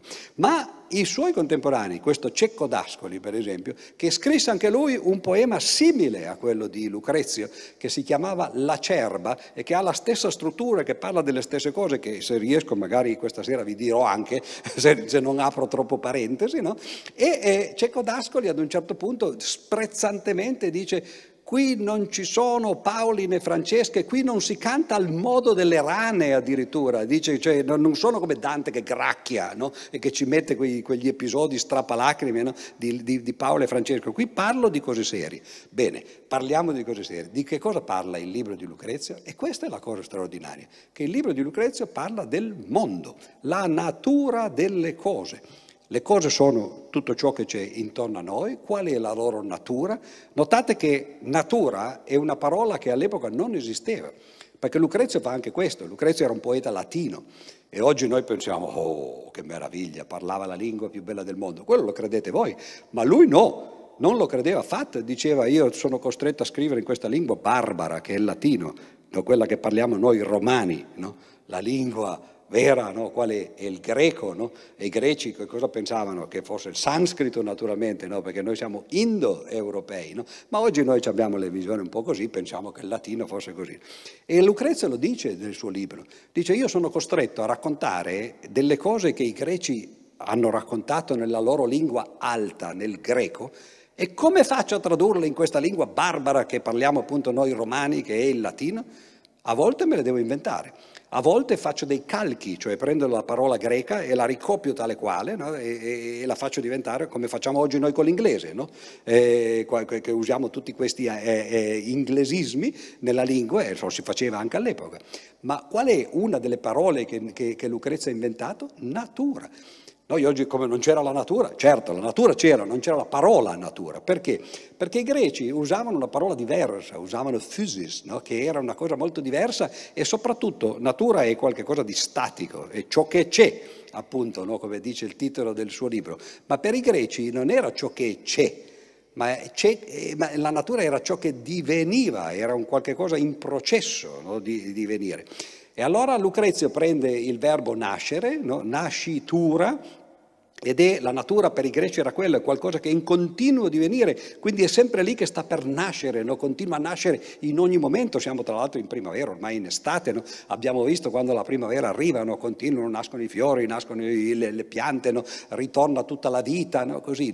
E, e, e, lui dice, bene, prendiamo allora questo, cerchiamo di tradurre questo, questa parola, physis, che noi non abbiamo, in qualcosa che gli assomigli. Prendo il verbo nascere, nasco, poi faccio il, il fatto che qualcosa sta per nascere, nasci trituro e poi lo contraggo e faccio diventare natura. Natura è qualcosa che è in continuo divenire per l'appunto. No? E cose, la natura delle cose. Lucrezio non usava cose, noi usiamo natura perché abbiamo fatto il calco, abbiamo preso la parola latina e l'abbiamo mantenuta nell'italiano. Ma i greci, eh, pardon, i latini non usavano cosa per le cose, usavano res, no? e infatti lui quello usava. Noi come mai usiamo cose per le cose? Perché noi pensiamo che le cose siano cause, e infatti la parola cosa è una contrazione di causa, siano le cause delle nostre percezioni. Come facciamo a sapere di cosa è fatto il mondo? Il mondo è fuori, noi lo percepiamo da dentro. L'unica cosa che noi possiamo sentire del mondo, no? percepire del mondo, è ciò che i sensi ci permettono di percepire. Quindi la vista ci, ci, dà delle immagini, gli orecchi ci danno dei suoni, il, il tatto ci dà delle sensazioni così, il gusto no? e così via. E allora le cose sono le cause delle nostre percezioni. Allora la natura delle cose che cos'è? È il continuo divenire delle cause delle nostre percezioni. Capite cosa c'è dietro questi poemi che usavano queste lingue che stavano appunto eh, crescendo all'epoca? E Lucrezio è meraviglioso dal punto di vista proprio della lingua ed è quello che interessa ovviamente i, i letterati, gli umanisti, eccetera, ma a noi interessa la sostanza cioè il fatto che lui ci racconti appunto la natura delle cose, come è fatto il mondo, questo sarebbe un altro titolo. E il mondo come è fatto? Dipende che di, da, da, che punto di vista lo vediamo. Lui dice ok, allora facciamo, dividiamo in tre, perché poi tre è numero perfetto, no? anche Dante divide no? inferno, purgatorio e paradiso, ma qui siamo più seri. No? Fa, lui che cosa fa? Microcosmo, mondo a misura d'uomo, macrocosmo. E microcosmo cosa vuol dire? Vuol dire che eh, le, le cose piccole, gli atomi, perché è di lì che lui parte. Lui è, appunto, come avevo detto, si ispira a Epicuro, cerca di raccontarci come è fatta la natura delle cose sotto quello che noi percepiamo. Lui ce lo dice, gli atomi non li possiamo vedere, sono troppo piccoli perché i nostri sensi sono, sono come delle, delle, reti, lui dice, no? e le reti hanno delle maglie e queste maglie lasciano passare tutte le cose che sono più piccole di loro, fermano le cose che sono più grosse. No? Quando andate a pescare i pesci piccoli scappano, no? e però rimangono quelli che sono più grossi delle maglie. E lui dice quindi noi non potremo mai vederli gli atomi e, e, oggi ancora non li vediamo, ma c'è un motivo diverso oggi legato alla meccanica quantistica, al principio di indeterminazione. Non possiamo vedere gli atomi perché vedendoli andremo a interferire con loro e non possiamo far altro che interferire con altri atomi che quindi creano un gran pasticcio. No? Quindi aveva ragione in questo. E la cosa straordinaria è che ha avuto ragione in tantissime cose. Cioè quando noi leggiamo il Dererum Natura, io mi ricordo, l'ho letto un paio di volte eh, prima di, di, di, di, lavorarci sopra e dicevo, mamma mia, ma, ma, ma, qui c'è tutto, qua sembra di vedere la, la scienza moderna. No? Ed è veramente straordinario. Allora, il mondo a misura di atomo, l'atomismo. Ed è straordinario anche perché uno legge e dice, ma io questo l'ho già sentito. Perché a parte gli inizi, vi ho detto, l'inna Venere, no? poi dopo la, la, tirata contro la religione, gli dei cattivi, eccetera, poi finalmente dopo qualche pagina dice, ok, adesso partiamo. E incomincia in questo modo, ci sono tre lunghi paragrafi e il primo paragrafo incomincia diceva, dicendo, al mondo niente si crea, al mondo niente si distrugge, al mondo tutto si trasforma. Uno dice, ma scusa, ma questa è la Boisie. No, è, è, quello, è, certo che Lavoisier, perché infatti Lavoisier aveva letto poi nel Settecento no, Lucrezio e di lì partì eh, la, la, diciamo così, il fondamento della chimica moderna. No? Ed è solo uno dei tanti esempi appunto che si possono fare di gente che ha letto quel libro lì e che di lì è partito. Newton per esempio è un altro che diceva eh, Lucrezio sì che l'ha vista giusta. Lucrezio poi tra l'altro essendo un poeta usava queste sue arti diaboliche del linguaggio e dell'immaginazione per farci capire le cose che la scienza spiegava dell'epoca, ma anche quella no, dei nostri giorni, in una maniera da, da, da, rendercela comprensibile. Io ho appena detto che lui diceva gli atomi non si possono vedere proprio perché i nostri sensi sono reti con le maglie troppo larghe e le fanno passare e non li bloccano. Però possiamo immaginarcelo. Per esempio lui dice guardate quando aprite una finestra, no? o magari anche adesso si vede, no? quando aprite una finestra e, e, fuori c'è il sole, arriva un raggio di sole e subito vedete questo pulviscolo atmosferico che si muove, no? ecco lui dice vedete, quelli potrebbero essere gli analoghi degli atomi che noi non vedevamo prima e che però ci sono, però attenzione, e lo dice chiaramente, quelli non sono atomi quelli che vedete, le particelle che voi vedete muoversi nel, nel pulviscolo atmosferico, poiché le vedete, non possono essere gli atomi che sono invece cose eh, più piccole di queste. E eh, nei primi due libri Lucrezio parla appunto del mondo atomico, al, a livello atomico. Poi nel terzo e nel quarto parla del mondo a, a livello d'uomo, a misura d'uomo. E che, allora di che cosa parla? Parla di, di, di quello che ovviamente parlano normalmente eh, i poeti, cioè tutto sommato la vita, l'amore e la morte. No? Borges diceva beato Omero, che ha già scritto tutto, dice perché noi che cosa possiamo parlare? No? Di, di, di, che cosa possiamo parlare noi letterati, diceva Borges, che poi comunque ha scritto delle cose meravigliose pure lui. Dice lui, eh, Omero nell'Odissea e nell'Iliade ha già fatto le cose più importanti, cioè l'amore, la guerra e i viaggi. E tutti gli altri poi hanno raccontato le stesse cose, ciascuno a modo suo, ciascuno col linguaggio della sua epoca, eccetera, no? però eh, più di lì non si va. E allora anche Lucrezio fa questo, racconta per esempio l'amore e la morte. però lo racconta dal punto di vista materialista, che è un punto di vista al quale noi, benché siamo una società eh, moderna, tecnologica, scientifica, eccetera, che dovrebbe essere materialista, non siamo abituati. E quando parla dell'amore, per esempio, è anche una cosa abbastanza imbarazzante, no? perché eh, fa, fa, fa, dei ragionamenti e degli apprezzamenti che sono eh, appunto molto materialistici, oggi contrarissimi no? a quello che è eh, l'opinione comune, cose che poi i poeti, gli, i musicisti, per esempio, hanno ripreso, Céline, pardon, eh, Racine e, e, così via. No? Ma oltre al nostro mondo, che ora c'è, c'è, c'è il mondo più in grande, no? prima c'era quello più piccolo, gli ultimi due libri, sono sei in tutto, quindi due, due, due, gli ultimi due libri sono invece eh, il cosmo, diciamo, il macrocosmo, che è l'opposto del microcosmo. L'idea di macro di Lucrezio era abbastanza piccola, perché per loro il macrocosmo, gli antichi, era la terra, che comunque era una cosa enorme quando non si poteva viaggiare, perché se voi pensate ancora agli, agli, nell'Ottocento, fino alla fine dell'Ottocento, c'erano moltissime zone inesplorate della terra ancora che non si erano raggiunte, I, i poli per esempio sono stati raggiunti agli inizi del Novecento ancora. Quindi Pensiamo a duemila anni fa, quello era un mondo enorme, anzi c'erano luoghi del mondo che non si conoscevano nemmeno. L'America, come era ovvio, no? cioè era 1500 anni di distanza, ma non soltanto, l'Antartide per esempio, l'Africa era praticamente soltanto il Nord Africa, l'Asia se ne conosceva una parte, ovviamente c'era già l'impero cinese, però i contatti fra, fra, fra mondi diversi erano ancora molto labili e, e, e, tra l'altro avvenivano attraverso un numero enorme di filtri che distorcevano tutto. No? Quindi effettivamente per loro la Terra era già macrocosmo. Ma poi c'erano ovviamente i pianeti, le stelle, c'erano i fenomeni eh, atmosferici e i fenomeni astronomici, eh, per esempio il sorgere e il tramontare del Sole, della Luna, il moto dei pianeti, i vulcani, eh, le, tutti eh, gli agenti atmosferici, le piogge, i tuoni, i fulmini, eccetera. E tutto questo è il soggetto del libro di Lucrezio. Quindi io vi consiglio, leggete Lucrezio perché eh, veramente questo è, secondo me, forse il più bel libro di divulgazione che sia mai stato scritto perché parla veramente della scienza, ne parla in una maniera che spesso anticipa quello che la scienza avrebbe fatto, al punto che io dico, tra l'altro il, eh, a, a Lucrezio ha dei difetti. Il primo difetto è che eh, parla in latino. E questo per, non sarà stato un difetto per lui, anche se lui lo percepiva in quel modo, ma per motivi diversi, ma è un difetto per noi che invece parliamo italiano. E il latino, la, qualcuno di voi l'avrà imparato a scuola, ma pochi, eh, credo di voi, riescano, e di noi naturalmente, no? riescono a leggere direttamente i testi in latino, no? è una fatica di leggere quel vocabolario, col dizionario, eccetera, no? e poi ti, ti scappa sempre tutto. Uno dice, vabbè, lo leggo in traduzione, eh, grazie, ma chi le fa le traduzioni? E nel caso dei testi latini le fanno i latinisti, i quali che cosa sono? Sono degli umanisti. E allora il problema dei latinisti è che quando uno traduce un testo classico, pensa che sia un testo classico e che dunque parla di cose che non importano, perché l'importante è come sono fatti i versi, quali sono le parole che si usano, i ritmi, e, e, i metri e così via.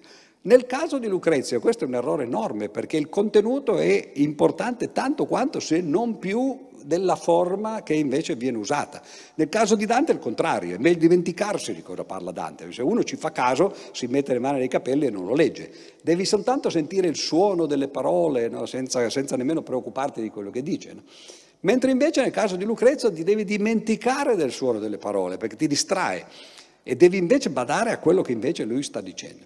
E io ricordo, come ho detto, che eh, anni fa eh, lo leggevo e ogni tanto leggevo queste traduzioni e dicevo, ma non si capisce assolutamente che cosa vuol dire. No? E, e, e, leggevo un'altra traduzione e se ne capiva ancora meno, diverse naturalmente, no? perché quando uno traduce no, parola per parola o comunque pensa soltanto al suono delle frasi, finché ho deciso di, di, di tradurlo in prosa naturalmente con l'aiuto di latinisti, uno dei quali è Ivano Dionigi, che molti di voi conosceranno, che è probabilmente il più grande conoscitore di Lucrezio in Italia, che si è assoggettato alla fatica di dover parlare con uno scienziato, con un matematico no, dei contenuti di Lucrezio, ma è, insomma, è stata una bella esperienza. E quello che ho fatto, ne ho fatto un'edizione non è che sto facendo la propaganda al mio libro, eh, perché intanto quello sono passati tanti anni no? e, e, e, non so nemmeno se sia ancora in circolazione, no? ma eh, la cosa interessante è che di solito quando uno fa una traduzione, che cosa fa? A, a, a fronte ci mette il testo originario. No? Ora però non viene in mente che se uno sapesse leggere il testo originario non ha bisogno della traduzione, non la legge. E allora quello è semplicemente inutile. Io ho deciso allora di non mettere il testo originario, di basarmi sulle traduzioni già esistenti e, e di metterle insieme e, e con, con, l'aiuto di Dionigi e di altri e a fronte di mettere dei commenti cercando di dire guardate che qui Lucrezia sta dicendo delle cose che oggi noi sappiamo. Lucrezia è talmente onesto quando parla e quando scrive che a volte dice per esempio eh, quando parla degli eclissi di sole, non tanto per dirne una, no? l'eclissi di sole è un fenomeno strano perché uno vede il sole no? e, e, ad un certo punto il sole si oscura ogni tanto. No? Si, si, si, vede che diventa buio, tra l'altro eh, chi di voi ha visto un'eclissi di sole sa che è una sensazione molto strana, gli animali si fermano, eh, di colpo viene buio, eh, un buio strano perché non è proprio completamente buio come nella notte, no? però eh, è anche una, una, cosa, una sensazione abbastanza paurosa, infatti gli animali così la percepiscono, eccetera. E lui si, si chiede, si pone le domande che, che, che, si fanno gli scienziati, dice ma come mai il sole si oscura? E dice onestamente in quella occasione, ma in tante altre, dice non lo so. Ci sono tante possibili spiegazioni. Io vi dico quelle che, che ho sentito, che mi sono venute in mente, che qualcun altro ha detto, no? e poi un giorno chi vivrà vedrà. No? E dice, per esempio, la cosa più ovvia è che il sole come è fatto? Deve essere tante fiammelle messe insieme, no? perché noi abbiamo le candele con una fiammella, quello una luce enorme, saranno tante candele messe insieme, tante fiammelle. E allora queste fiammelle come mai stanno insieme? Vabbè, questo è un altro problema, per un altro capitolo. Ma ad un certo punto ogni tanto si sciolgono e diventano tutte così, no? E allora le fiammelle lontane non si vedono più e il sole scompare. E poi dopo un po' si rimettono insieme, no? E dice questa è una bella spiegazione, un po' fantasiosa, no? per, per spiegare le eclissi. Poi dice magari non è così, ma sembrerebbe quasi che ci fosse qualcosa che gli passa davanti. Eh? Non può essere la luna perché la luna la vediamo di notte, no? Questi sono le, le, i ragionamenti che facevano, no? Dice, però sembra una cosa tipo la luna che gli passa davanti no? e che lo oscura, e così via. E allora uno, quando vede pagine di questo genere, può dire, eh, oggi il tempo non è passato in vano, per esempio sappiamo che le eclissi funzionano nel secondo modo, non nel primo. Non è che il Sole si scioglie, anche la Luna, e poi si rimette insieme, bensì c'è qualcosa che gli passa davanti, eccetera, eccetera. Oppure lui a un certo punto fa delle cose molto interessanti perché ci sono tutti i fenomeni atmosferici. Dice per esempio eh, i fulmini. Cosa sono i fulmini? Dice. Qualcuno dice che sono eh, le cose, le, le saette di Giove. E lui dice, a me pare tanto strano perché mi raccontano che sul Campidoglio, a Roma, no, c'è il tempio di Giove Capitolino. E un giorno è arrivato un fulmine sul tempio di Giove Capitolino. Ma allora Giove è deficiente, cioè che si tira il fulmine sul suo popolo. Questa è la dimostrazione che non può essere Giove. È interessante, no? Perché cioè, oggi qualcuno di voi ride, no? poi io la faccio anche un po' più grossa di quello che la fa lui, no? diciamo. Ma cerca di dare delle spiegazioni razionali e, e dietro c'è sempre questa idea che ovviamente quel tipo di spiegazioni miracolistiche, di credere che la peste arriva perché qualcuno ha fatto un peccato, o il Covid arriva, che l'hanno detto anche a Radio Maria, che trovano sempre la stessa giustificazione per qualunque cosa brutta arriva al mondo, no? che siamo un popolo di peccatori e Dio ci punisce no? e così via. No? E lui spiega queste cose, cerca di dire ma no, le, le, eruzioni vulcaniche, le piogge, le tempeste, eh, i fulmini, eccetera, sono fenomeni atmosferici, non hanno niente a che vedere con gli dei, che intanto non hanno niente a che vedere con noi e così via via. Ma la cosa più straordinaria è che ad un certo punto, per esempio, quando parla del pulviscolo atmosferico a cui ho accennato prima, lì si vede che c'è questo moto incessante di queste particelle del, dell'atmosfera e dice delle cose che oggi fanno venire in mente a noi, ma soprattutto a uno come Maxwell, che è stato eh, in realtà il padre del, della eh, meccanica statistica, della teoria che, che, che atomica, no? che dice che in realtà per esempio i gas non sono altro che fatti del movimento di tante molecole no? che, che, stanno per esempio dentro un contenitore, battono contro le, le pareti no? e quello che noi chiamiamo pressione, temperatura e volume sono semplicemente cose macroscopiche che descrivono questo questo moto microscopico delle particelle. E ci sono le testimonianze di Maxwell, che a un certo punto legge la, la, traduzione che viene fatta in inglese del libro di Lucrezio e dice io sto leggendo delle robe che non so cosa vogliono dire perché le dice uno di duemila anni fa, ma a me sembrano tanto le cose che sto dicendo io oggi, no? cioè lo dice lui. E allora davanti, a, a fronte, ci mettevo queste, queste, queste citazioni, dice Maxwell di questo passo, dice attenzione, questa è una bellissima descrizione del moto delle particelle in un gas, per esempio. Ad un certo punto, traducendo, quando Lucrezio parla di tutto, quindi parla anche per esempio dell'arrivo dell'uomo, della formazione delle società, eccetera, e dice ad un certo punto una roba che tradotta sembrava dire, dice a ciascuno secondo le proprie necessità, eh, pardon, a, a, a, ciascuno secondo le proprie eh, necessità, da ciascuno secondo le proprie possibilità. E uno dice, ma non è possibile, scusi, pure Marx. No? E allora sono andato a vedere, dico, ma Marx avrà letto Lucrezio? Letto Lucrezio. Marx ha fatto la tesi su Lucrezio no? e, e, su, e, su, Democrito. Allora si scopre che dice, ah, hai capito no? cosa, cosa, succede. Poi leggi le cose di Darwin e ci sono per esempio eh, degli argomenti contro Lamarck, siamo duemila anni prima di Lamarck, no, 1700 anni prima, no?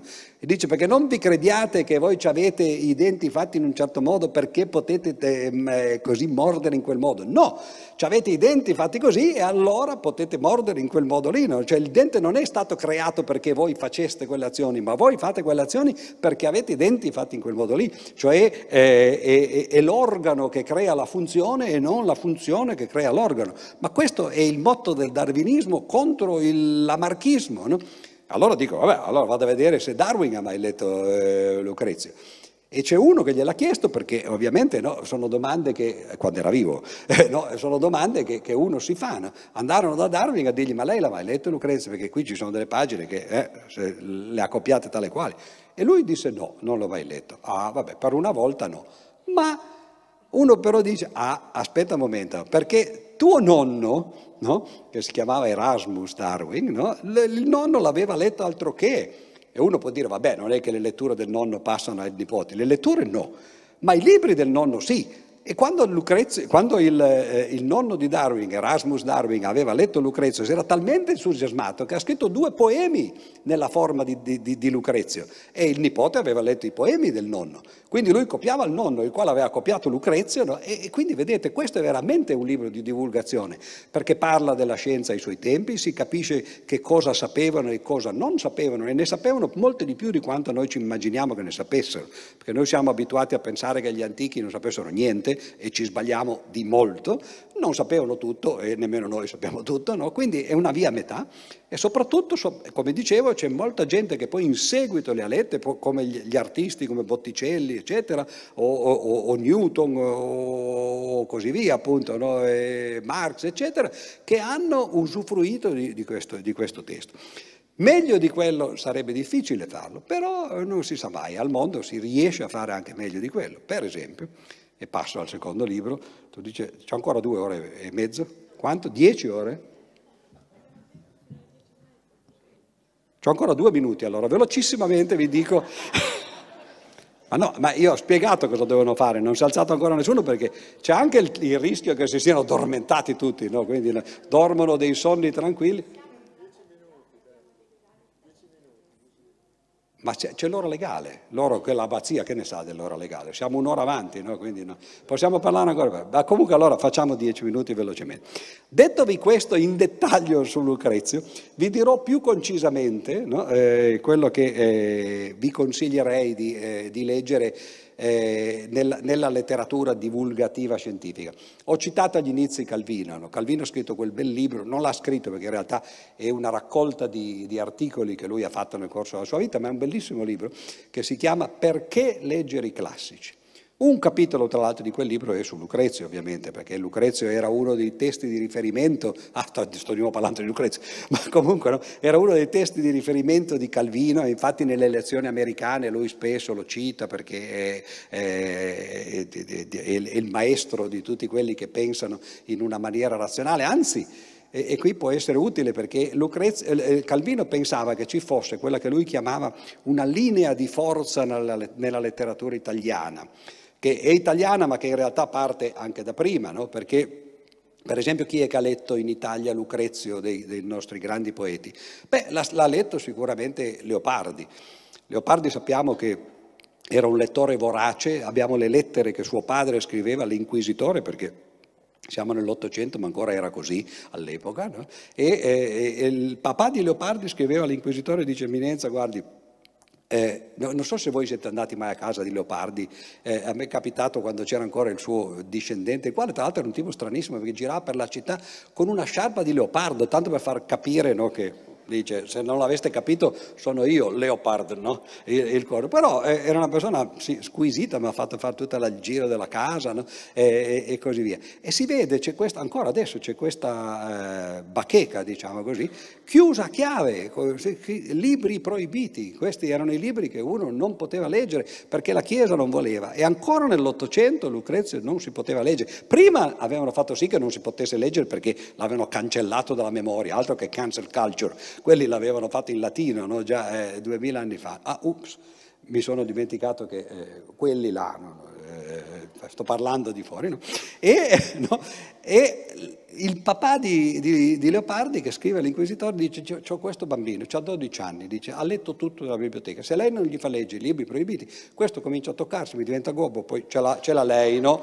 E infatti così fu, però, però eh, l'inquisitore diede la, la, il potere, la, la, possibilità di aprire la, biblioteca e, e, e lui lesse Leopardi, Leopardi lesse Lucrezio e poi, come disse poi Carducci, dice, è diventato il Lucrezio della poesia italiana. E Calvino pensava che ci fosse questa linea che dicevo, questa linea di forza nella letteratura italiana, che è una letteratura che parla di cose sensate, in altre parole, se posso esprimermi in questo modo un po' volgare, diciamo così, ma stiamo facendo divulgazione, no? eh, una, una letteratura che mira ai contenuti. E da dove parte, secondo, secondo Calvino, questa letteratura? Parte dall'Ariosto. Sapete che all'epoca dell'Ariosto c'era la grande diatriba tra chi, era, tra chi fosse il più grande scrittore italiano. E voi penserete a Ariosto e Dante? No, Dante non c'era proprio, perché Dante incomincia a diventare il padre della patria verso il Settecento, in realtà nell'Ottocento poi diventa, quando si comincia a fare i moti no, e così via. Quindi è soltanto una cosa degli ultimi due secoli. All'epoca erano Ariosto e Tasso e il mondo culturale era diviso fra questi due, chi stava per l'Ariosto, chi tifava per il Tasso. Chi di voi ha letto una, pa- una pagina anche solo del Tasso si può chiedere ma chi mai può no, tifare per il Tasso, ma quello è un altro problema, vuol dire che io sto dalla parte dell'Ariosto, eccetera. Ariosto che poi arriva dove? Uno dei critici, per esempio, che prese, la, la, critici letterari, che prese le parti dell'Ariosto, chi era? Era Galileo Galilei. Voi direte, ma Galileo Galilei che era uno scienziato, non un critico. No, perché la scienza non c'era quando, quando Galileo agli inizi incominciò a lavorare. Lui faceva il, letterato, faceva appunto un critico letterario, scriveva poesie, alcune bellissime, una che si chiama Contro il portar la toga. Lui era un antiaccademico, era un toscanaccio di quelli così, no, eccetera. Voi qui sapete, no? siete vicini, no? o forse dentro addirittura. No? no, non siete dentro, per fortuna vostra, così. E, e comunque, no? Quando poi arrivò eh, il momento di scrivere le cose della scienza che stava nascendo, cioè eh, delle scoperte che lui eh, stava facendo, agli inizi scriveva in latino, il Sideros Nuntius, in cui annuncia le scoperte che fece col cannocchiale, sono scritte in latino. Ma qualche anno dopo, nel 1632, quando esce il famoso dialogo sopra i due massimi sistemi del mondo, beh, quello è in italiano forse la più grande opera di letteratura italiana. Adesso questi mi diranno, per favore, la smettano perché lei dice cose che non conosce, ma l'affermazione che Galileo è stato il più grande scrittore, non eh, saggista soltanto, il più grande scrittore della letteratura italiana è di Italo Calvino che non a caso, come vi dicevo, no, partiva da Ariosto, passava attraverso Galileo, Leopardi e poi probabilmente se stesso, no? che sono appunto poeti, scrittori, eccetera, che si interessano di quello che c'è, che parlano per esempio come Leopardi della luna, che fai tu luna in cielo, dimmi che fai, eccetera, parlano di cose così, no? non di queste cose romantiche e, e esistenzialiste che invece di solito non sono il contenuto della letteratura. E il dialogo sopra i due massimi sistemi del mondo è un libro straordinario perché anzitutto parla ovviamente del mondo è molto diverso da quello di Lucrezio, eh, perché, eh, perché eh, ormai sono passati secoli, no? e quindi lui quello che fa nella prima giornata, sono quattro giornate, nella prima giornata parla della Luna, come si vede la Luna, quali sono i movimenti, perché la Luna appare in questo modo, e, eccetera, eccetera. E se la immagina, non soltanto si immagina come si vedrebbe la Terra dalla Luna, dice cosa succederebbe se io andassi sulla Luna e guardassi la Terra, perché adesso faccio il contrario. E ci sono cose simili e cose dissimili, molto interessanti, eccetera. E leggere quel libro lì è un, un'esperienza straordinaria. Primo, perché a differenza dei libri scientifici che verranno in seguito, non c'è una formula. Galileo era precedente al linguaggio delle formule, sarà Newton che comincerà a usare veramente quel linguaggio e da Newton in poi purtroppo i libri di scienza diventano difficili da leggere perché sono per i, i, i, i matematici nel senso pitagorico, cioè per coloro che apprendono il mestiere, mentre invece Galileo scrive ancora per gli acusmatici, per quelli che vogliono sapere come va il mondo e maglia l'incolse, perché infatti lui cercava di rivolgersi al volgo, lo fece in italiano e uno dei capi d'accusa del processo a Galileo Galileo nel 1633 fu proprio questo, di aver scritto in volgare perché tutti comprendessero, quello era un atto di accusa e che gli, gli, gli, eh, naturalmente gli fece avere delle, de, delle, grane perché fu poi condannato al carcere a vita, lui morì nel 1642, quindi nove anni dopo, eh, senza aver mai potuto più mettere piede fuori di casa, fu, fu chiuso eh, nel, nel, nella sua tenuta di Arcetri, nella sua villa di Arcetri a, vicino a Firenze e, e, e lì rimase. No? Ma quel libro è un libro straordinario appunto perché parla dei moti, del, de, cioè si, si va oltre. Eh, eh, l'uomo non viene più considerato, in Lucrezio sì ancora, cioè, ci sono quei due, due, libri centrali tra il microcosmo e il macrocosmo in cui c'è l'uomo, la morte, come vi dicevo, l'amore, eccetera. Nel libro di Galileo eh, non c'è più questo, c'è soltanto più eh, la natura. Noi siamo, diciamo così, eh, irrilevanti da questo punto di vista, c'è il moto degli, eh, dei pianeti e così via, c'è la difesa del sistema copernicano, gli argomenti a favore della difesa del del, del, sistema copernicano e quelli contro invece il sistema tolemaico che era quello invece favorito dalla Chiesa perché l'idea del sistema tolemaico è noi siamo al centro del mondo, siamo noi, il mondo è stato fatto perché ci siamo noi, poi ci sono sul, sulla terra tanti animali ma noi siamo sopra e possiamo fare cosa ci pare e piace di questi animali, così dice il Genesi, no? tutto è stato creato per te, fanne che cosa vuoi, animali, piante eccetera. No? Questa era una visione che oggi non va più tanto per la quale no?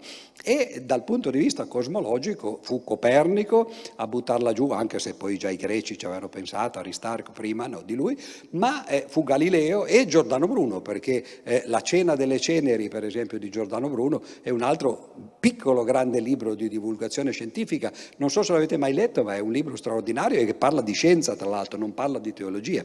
Certo, uno eh, intitola un libro La cena delle ceneri, che vuol dire la cena del giorno del mercoledì delle ceneri. Ora, persino oggi si sa che il mercoledì delle ceneri è il primo giorno della Quaresima, quando si comincia a far digiuno. E se uno intitola la cena del giorno delle ceneri, vuol dire che del digiuno se ne frega, no? E, e, e, le cose non vanno bene. E infatti quello gli andò male pure a lui, molto peggio che a Galileo, perché come sapete no, si accese il cerino sotto il, eh, il, il rogo a, a, Campo dei Fiori. No? Però quelli, ecco, so, sono libri di divulgazione del Seicento. Se dovessi ancora consigliarvene uno negli ultimi tre minuti, del, eh, no, si, si, diventa sempre più piccolo, eh, del, della serata e, e di uno che abbiamo già citato altre volte, cioè Darwin. Eh, l'origine delle specie di Darwin, che è un libro che mette l'ultimo chiodo in questa croce che, che toglie, diciamo così, l'uomo dal centro del mondo, eh, perché Galileo l'ha tolto e Copernico l'hanno tolto dal centro dell'universo, però uno poteva ad esempio dire vabbè insomma non saremo al centro dell'universo ma su questa terra siamo noi no? che la facciamo da padroni. E chi diede appunto uno dei, dei, dei colpi conclusivi fu proprio Darwin che spiegò invece in realtà come le specie si evolvono a partire da una specie iniziale, la quale tra l'altro probabilmente è nata a caso dalla materia inerte, ma nel momento in cui poi nasce cioè questo processo per mutazione e selezione eh, naturale che porta a questo proliferare delle specie, noi siamo, lui, lui, lui ha questa grande immagine dell'albero della vita e noi siamo su un ramo di questo albero della vita. Certo siamo alla fine del, del, ramo, come tutte le altre specie che ci sono oggi, Prima ce ne sono state altre che hanno portato a noi, ma anche gli altri sono, sono il risultato dei, dei, loro predecessori, ma eh, due rami diversi, non, non, è che uno sia meglio dell'altro, non, non è un pino il, l'albero della vita dove c'è il sommo di Natale come l'albero di Natale, no? e, e, infatti quello si usa a Natale no? e si mette sopra la stella che saremo noi, no, è un grande albero, anzi la metafora che Darwin faceva agli inizi era quella del corallo, non era nemmeno l'albero della vita, era il corallo della vita che cresce in maniera così eh, completamente caotica e noi sì, siamo da qualche parte, ma non è che siamo meglio o peggio di quegli altri, no? e così via. E di nuovo, ed è forse uno degli ultimi libri, questa volta in biologia, prima era in, in fisica, fisica come ho detto da Newton in poi diventa difficile leggerla e, e diventa, ci vogliono i divulgatori che la traducano, non sono più gli scienziati che lo fanno in prima persona, ma in biologia invece eh, ancora nell'Ottocento lo si poteva fare e Darwin scrive dei libri bellissimi bellissimi, ma questo qui, L'origine delle specie, è il libro che fa nascere la biologia moderna. È di, di, nuovo un libro in cui non c'è una formula, si legge benissimo, è un po' lungo naturalmente perché eh, tutte e due, sia i dialoghi che il, ehm, eh, l'origine delle specie, sono, sono due tomoni di 500-600 pagine a seconda dell'edizione, ma sono libri che, che, che vale la pena di leggere almeno una volta nella propria vita perché sono i fondamenti del pensiero scientifico moderno. E se dovessi dirvi invece un libro di oggi, che eh, ah, tra l'altro per finirla su Darwin, eh, notate che eh, le cose non sono finite, perché eh, in realtà ancora oggi si discute dell'evoluzionismo, ci sono teorie eh, non scientifiche, ma comunque ci sono teorie eh, filosofiche e umanistiche che si oppongono all'evoluzionismo. Pensate per esempio al referendum che si è fatto nel 2005 eh, sulla procreazione assistita che vedeva i, i, i due campi in, in, lizza fra loro. Da una parte c'erano i nostri premi Nobel italiani della, della medicina, Dulbecco e Rita Levi Montalcini, che erano erano i testimonial eh, del, della legge a favore della procurazione assistita e dall'altra parte c'erano il, il nuovo Papa neoeletto eh, Benedetto XVI e il Cardinale Ruini. Ora è possibile che si faccia una decisione scientifica avendo da una parte due premi Nobel della medicina e dall'altra parte un cardinale e un papa? Cioè, questo vuol dire che le cose di cui parla Darwin sono tutt'altro che, che passate di moda. Certo, risalgono a 150 anni fa, 160 anni fa, ma non sono ancora state digerite Twitter. E nel Novecento invece la grande rivoluzione è stata quella della genetica nel campo della, della biologia e forse, e, e qui invece e, il libro che vi consiglio è quasi un romanzo praticamente ed è la doppia elica di James Watson.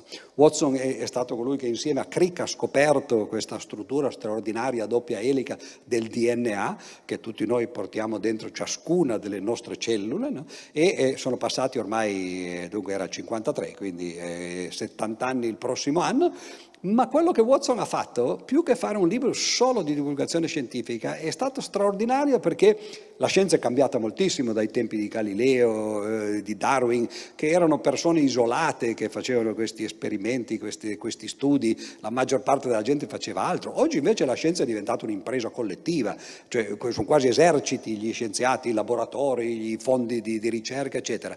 E Watson racconta la, la corsa anche al successo il fatto di dire voglio arrivare prima del mio collega, voglio prendere il premio Nobel, voglio scoprire io prima, che, eh, prima che, che, tu scopra quello che stai facendo e se c'è qualcun altro che sta facendo stessi, eh, eh, le stesse ricerche, magari vado anche a curiosargli nell'ufficio, a, a strubargli le, le, le, fotografie come lui fece con Rosalind Franklin, eccetera. No? E qui allora è, è straordinario perché si vede lo scienziato in azione. Che piaccia o no, gli scienziati sono uomini, quindi fanno quello che fanno tutti gli altri, quando competono hanno le, le, i loro lati positivi e negativi, le loro pulsioni, lo, le, le, loro volontà di potenza e così via. E Watson li racconta talmente bene che ad un certo punto lui, io l'ho, tra l'ho conosciuto abbastanza bene, adesso è molti anni che non, che non lo sento anche perché sta male, eccetera, è, è quasi 95 anni credo, ma eh, è, è, il più grande scienziato vivente, o quasi vivente ancora, no? E, e, e, lui raccontava, certo, che, che, che, era quello che voleva, dice io volevo prendere il premio Nobel, cioè non è più tanto la verità che, eh, che conta quasi, no? ma è quello di arrivare prima degli altri. E diceva eh, che, che il suo libro ebbe un successo così grande che lui a un certo punto cullò la speranza che gli venisse dato il premio Nobel per la letteratura anche, cioè prendere due premi Nobel, cosa che è successa già quattro volte nella storia, eh, la prima volta con Madame Curie che lo prese prima nella fisica e poi eh, nella chimica e eh, soltanto quattro persone finora hanno preso due premi Nobel, non glielo diedero, però sicuramente quello è stato un successo da milioni di copie che vale la pena di leggere forse dei libri che ho citato questa sera, cioè Lucrezio, Galileo, eh, Darwin e, e Watson, è quello che si legge meglio. È un romanzo che però racconta eh, quello che la scienza è dal di dentro e vi dice anche che cosa effettivamente è stato scoperto, eh, che è appunto una delle grandi scoperte del, eh, del, della scienza, anche perché